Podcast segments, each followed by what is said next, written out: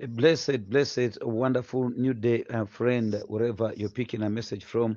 We have yet another opportunity to come before the Lord, to give him honor, to give him glory, and this is a wonderful thing. My name is Reverend David Kagwa, that is reaching you with the message of Christ to the Church of Christ without borders. A friend, let us have a brief word of prayer, and then we shall go on. Father, we bless you, and we love you for loving us, and we love you for being who you are. We love you for your power, your magnificence, your grace, and your care towards our lives, O King of glory. Lord, we pray that you continue strengthening us even as we go through this world of challenges and changes. I pray that you'll be exalted, my King of glory, in every way and in everything that you do. Be highly glorified, Lord, even as you continue to teach us about fasting, especially the power that it releases in our lives. Oftentimes we've made mistakes of exalting ourselves because of the power that we get through prayer and because of the privileges that you've given us, O King of glory, and our gifts, using them, Lord, to exalt ourselves over others and to put others down. But I want to pray that even as we learn about fasting this time, we get to understand that the power that you release unto us through prayer and fasting is meant to exalt you, humble us as seekers, and to serve others. We bless you, King of Majesty. In Jesus' mighty name I have prayed and believed. Amen, amen, amen. A blessed, wonderful day, friend. And we are back again, yet again, to look at what the Lord has for us today. Today we want to look at, all these days we've been looking at fasting, because it is important for us to get to understand it in this proper perspective, since there are many questions that people often ask about this particular subject. How should it be done? And I mean, how many times, and things of that nature. So today we are looking at the power of fasting. Now, there are so many things that could have said in this direction, but I've chosen to just do four comprehensive things here that are going to summarize the power of fasting. Our passage of focus, or the very first one, because we are going to do four independent verses. The very first is taken from, it's a very common one, is taken from Matthew chapter 17, verse 21. Being common doesn't mean it is easily understood. And that is what we want to do this morning. The word of the Lord says here in Matthew 17:21, and if you have NIV, I'm very sure you're not going to find that particular verse there. I'm so certain. You'll find it in you'll find it in the footnotes, but you can alternatively use Mark chapter 9 and verse 29, and I'll be explaining the reason. Or I've done that before. Mark 9:29 will give you what other versions like NASB can give you in that particular regard.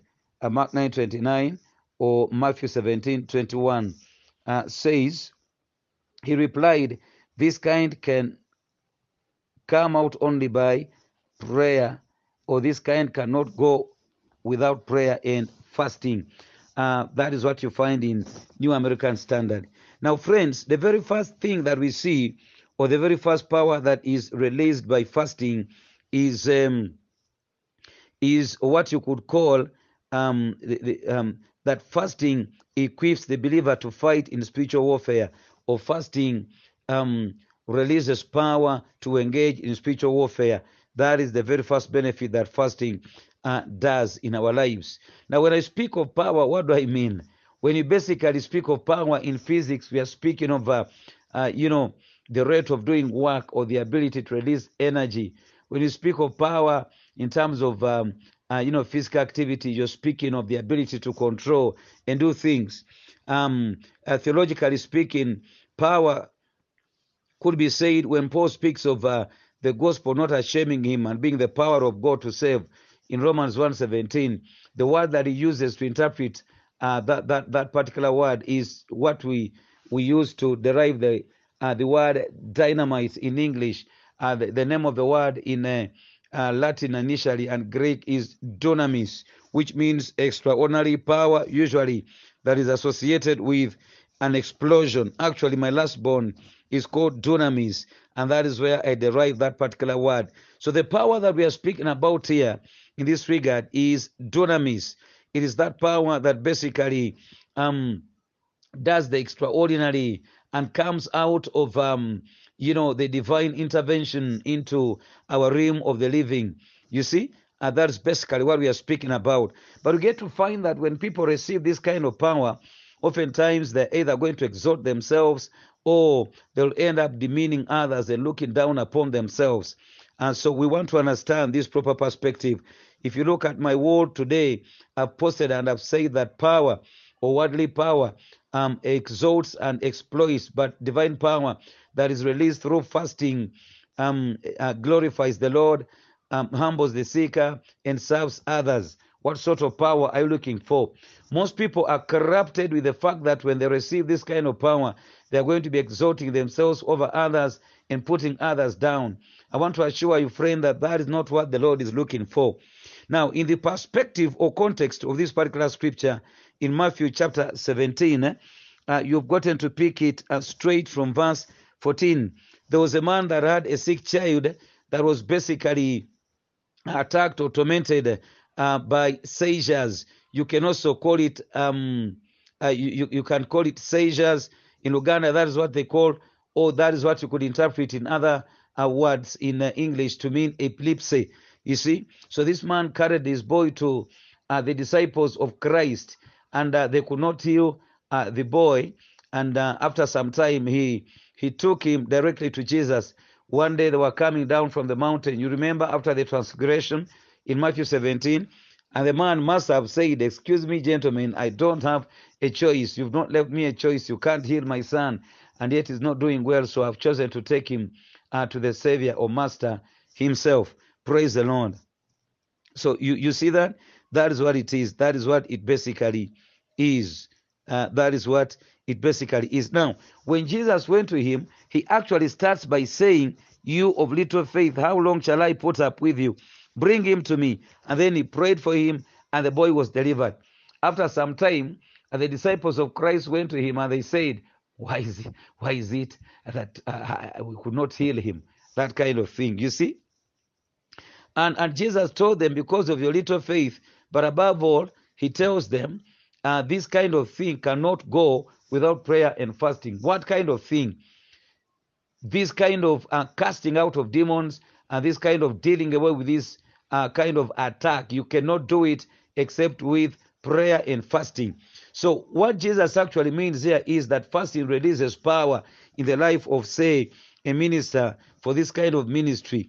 And we've taught before that people often misunderstand this or misinterpret it to mean that everything cannot work out except with prayer and fasting. That is not what Jesus meant. Jesus particularly meant spiritual warfare here. So precisely, fasting releases power in spiritual warfare, but it is the sort of power that is meant to exalt the Lord, that is meant to humble you as a seeker, that receives this kind of power and is meant to serve others. For example, this kind of boy that was a demoniac or that had been assaulted by this kind of thing. But what do we see in our generation? If you are anointed in that direction, or if you receive that anointing by association or by the will of God for the moment, people exalt themselves. And then we begin thinking that we are different from others or we are special. You see? And this is what you see in church as people exalt themselves and they go around putting others down and claiming they are the special men of God, which is not right. It shouldn't be done in that way.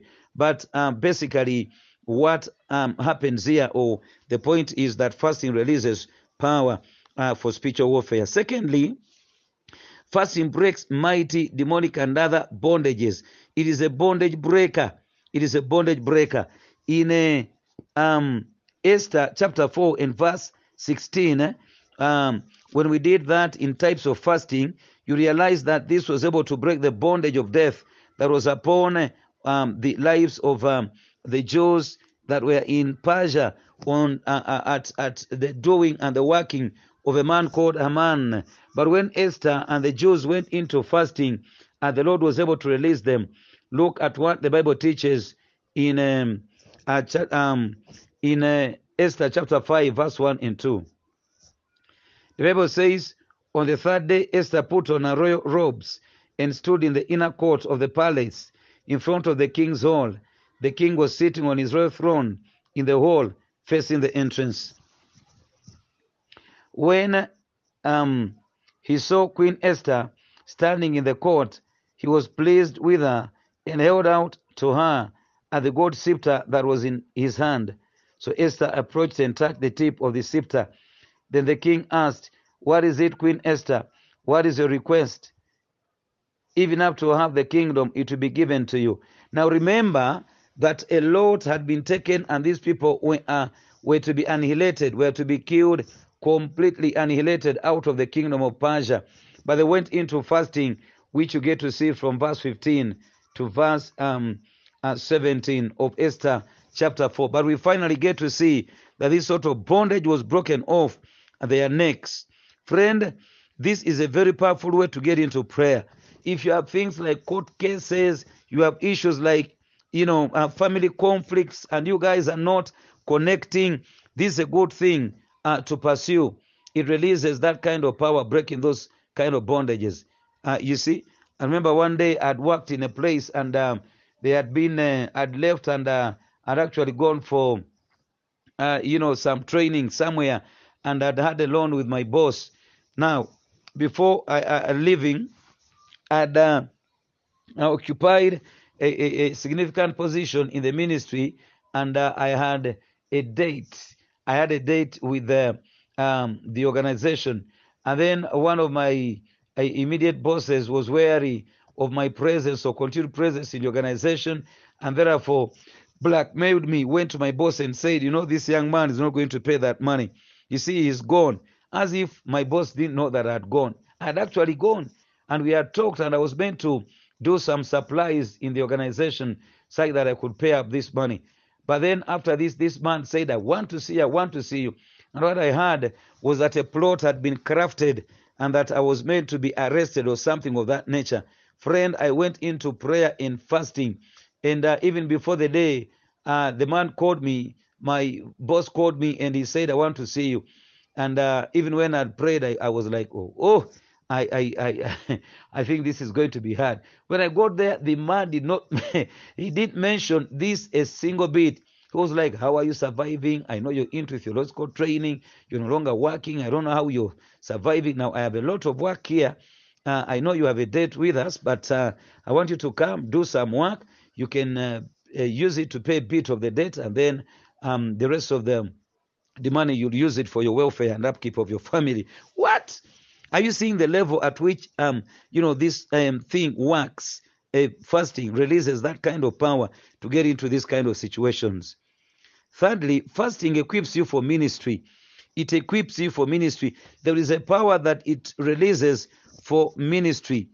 This is the sort of power that Jesus was able to receive or get into when he was starting his ministry. In Matthew chapter 4, verse 1 to 11, we see that the Lord himself was led into the wilderness to be tempted. That is what the Bible teaches. And was tempted by the evil one. But the Bible basically says that when he had fasted day and night for 40 days, you see, Jesus got equipped for ministry through fasting. There is a way that fasting, like we are going to see in our last point here, there's a way that fasting humbles you and makes you focus on the Lord, and you're able to be equipped by him. You're able to hear him better.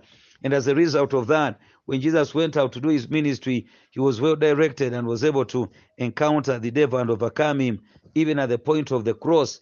You remember when the devil attacked him in the Garden of Gethsemane, it wasn't a very easy thing, but was able to overcome. When I was going to be ordained as a minister, I remember that I set off time to pray and fast. I did not eat. But friend, I was prepared well. I remember that you were able, in that kind of situation, to discern the Lord, to hear him well, to put upon your life, to see your personal weakness, to be directed by him, to put upon the assignment that was before you, that was coming just before you. And the several ministries that we've kept doing. Friends, when we set off time to pray and fast, you get to see that there's a difference in the way that you do ministry. You basically get to see that. I've been posted to very hard and complicated places. But when we've taken off time to pray with ministry teams, in prayer and fasting. We've seen the extraordinary presence of God in church. Like I have a team of intercessors that I often work with, that we've prayed with, and you see God at work in amazing ways, touching his people, the Spirit of God at work, without you even striving. Friends, it's amazing. Try this. He releases that power for ministry. But just like I told you, you've gotten to be a seeker that is going to remain humble and seek to glorify the Lord and serve others. That is how it works.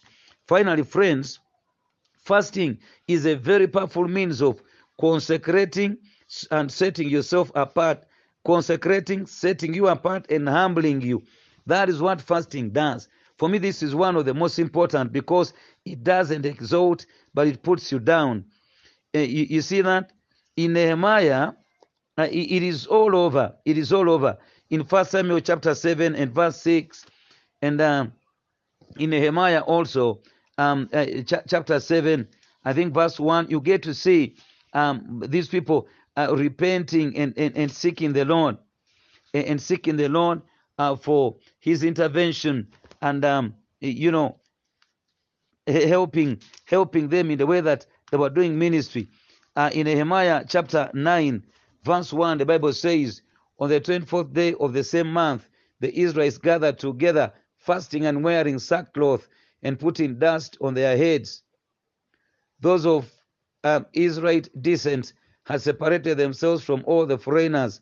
They stood in their places and confessed their sins and the sins of their ancestors. They stood where they were and read from the book of the law of the Lord and their God for a quarter of the day, and spent another quarter in confession and in worshipping the Lord their God, standing on the stairs of the Levites, where Jeshua, Bani, Kadmiel, and so on and so forth. These people were into a time of repentance before the Lord. You see that? And they took a time to pray and fast. Friends, personally, I've struggled with sin at some point in my life, but one thing that really, really helped me was fasting and setting off time to simply seek the Lord, not to get money, not to get a job, but to get right with God. Fasting is a very good thing when you're consecrating yourself unto the Lord, separating yourself unto the Lord. You want to hear God better. You want to be straightened in your life, you know. Maybe you're no longer walking the way that you used to walk, or you want to hear God better. Fasting as a way that it humbles you as a person. Let me tell you, when you're full of food, you've eaten food and you're full of energy, you feel in control, you know, you're speaking and saying this, you're all over, you're in these crowds. But oftentimes, if you're consecrating yourself unto the Lord and separating yourself and humbling yourself before the Lord, you're away and you're isolating yourself. You get to hear God better. You submit yourself better to the Lord. You get to hear him better. He directs you better. And the result is going to be a wonderful, humbling experience in your life, which draws you closer to the Lord better than anything else. Basically, I'm sharing with you my personal experience and also that of Scripture. May the Lord bless you today. That is what we had as power. Friends, I want to warn and caution you. Forget this thing of people saying, I'm going to the mountain, I want to seek power. I mean, you can go to the prayer mountain, it is okay. You can seek power for ministry. But oftentimes, people of that nature end up exalting themselves when something of divine magnificence and miraculous happenings take place in their lives. They sought to exalt themselves and take credit for what God is doing in their lives. But oftentimes, when you start by consecrating yourself and seeking the Lord, you know, you get humbled and you get to know that these are things that God is accomplishing in your life on his own for his glory in your life. May the Lord bless you even as you ponder upon this message. God bless you.